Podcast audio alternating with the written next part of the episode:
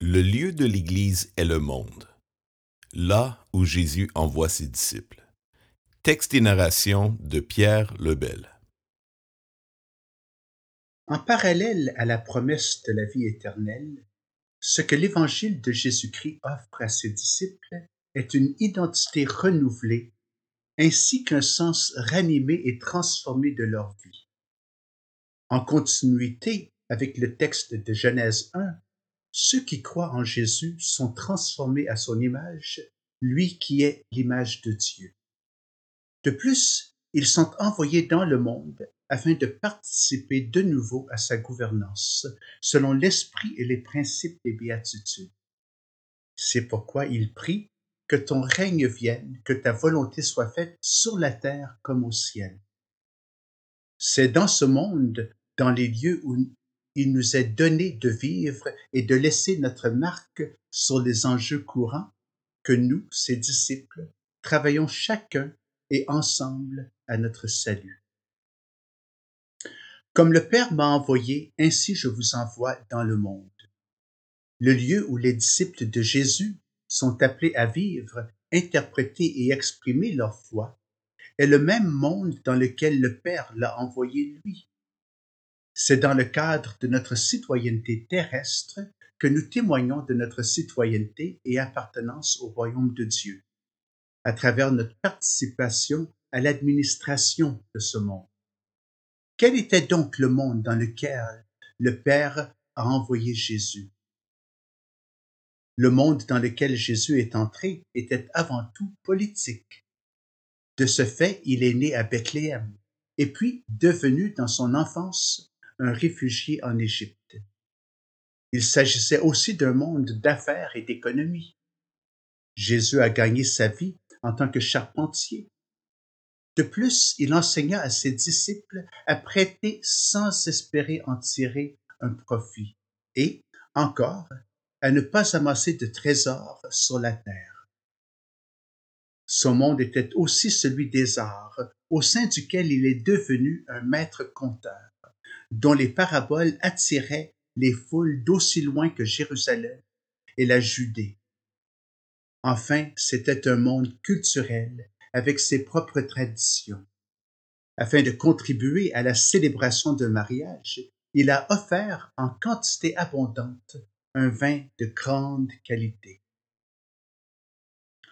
De la même manière, nous sommes envoyés par Jésus pour entrer dans les sphères de la société, culturelle, sociale, politique, avec la vision de ce que cette société pourrait potentiellement devenir sous le règne de Dieu. Ainsi, nous participons tous, chacun dans son domaine, à l'intendance équitable et juste du monde, comme serviteurs qui ont en vue le bien de tous les résidents de la ville, de la province, du pays et du monde.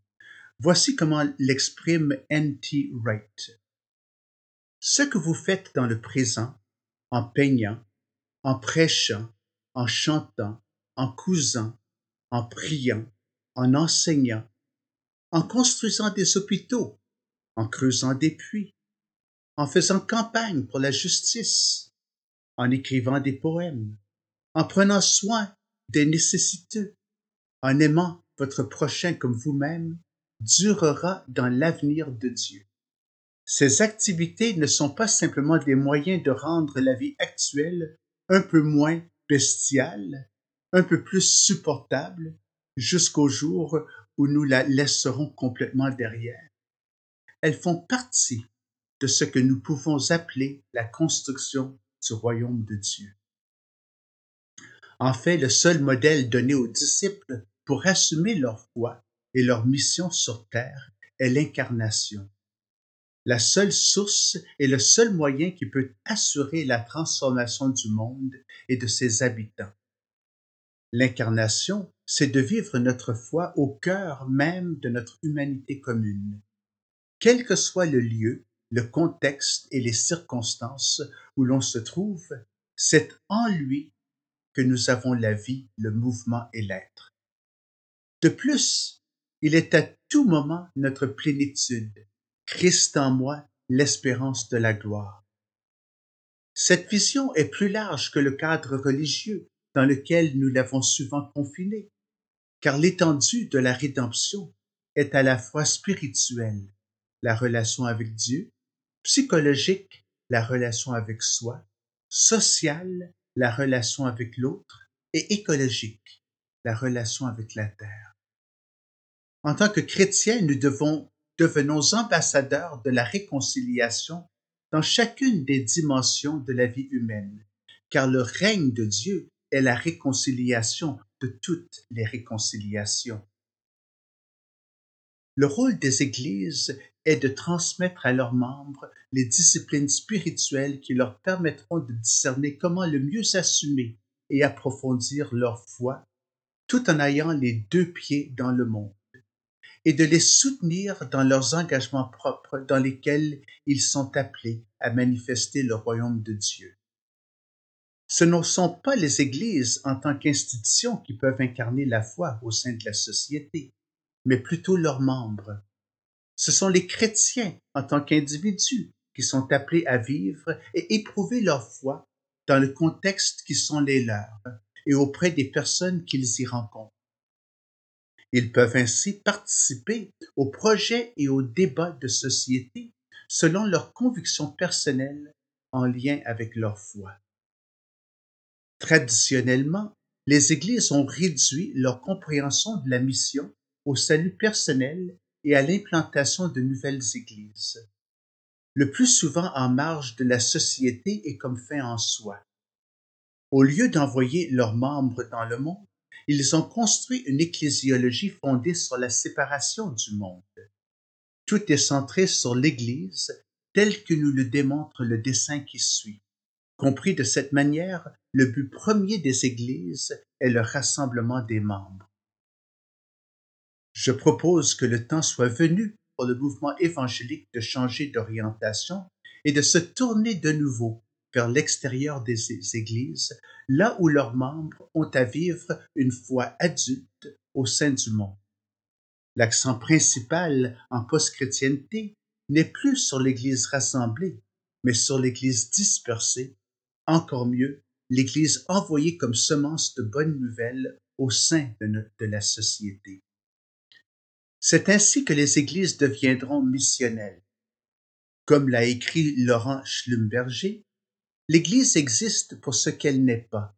Elle n'existe pas en vue d'elle-même, mais pour annoncer et manifester déjà le règne de Dieu qui vient. Je reprends le même dessin. Pour cette fois, les flèches sont tournées vers l'extérieur. Vous remarquerez que j'ai changé au centre le mot Église pour chrétiens dans la ville. Selon cette vision, ce sont eux, l'Église, et non l'institution, qui est à leur service. Ce n'est pas que les églises cessent de se rassembler, mais le but de ces rassemblements est maintenant pour le soutien de leurs membres, qui sont la présence de Christ dans le monde en vue du règne de Dieu. L'Église sert à équiper les chrétiens dans leur participation à la gouvernance du monde. Il est reconnu qu'une telle Église fait preuve d'une plus grande fluidité, ce qui peut apporter des changements majeurs à la structure de l'Église et au rôle pastoral. Ces changements peuvent être inconfortables, mais si cette manière de fonctionner ressemble plus au modèle incarnationnel que nous, que nous retrouvons à la Bible, nous devrions nous, ne devrions-nous pas la mettre en pratique? Surtout que ce faisant, nous donnons un sens à la vie spirituelle des chrétiens et affirmons concrètement la pertinence de la foi pour le bien commun.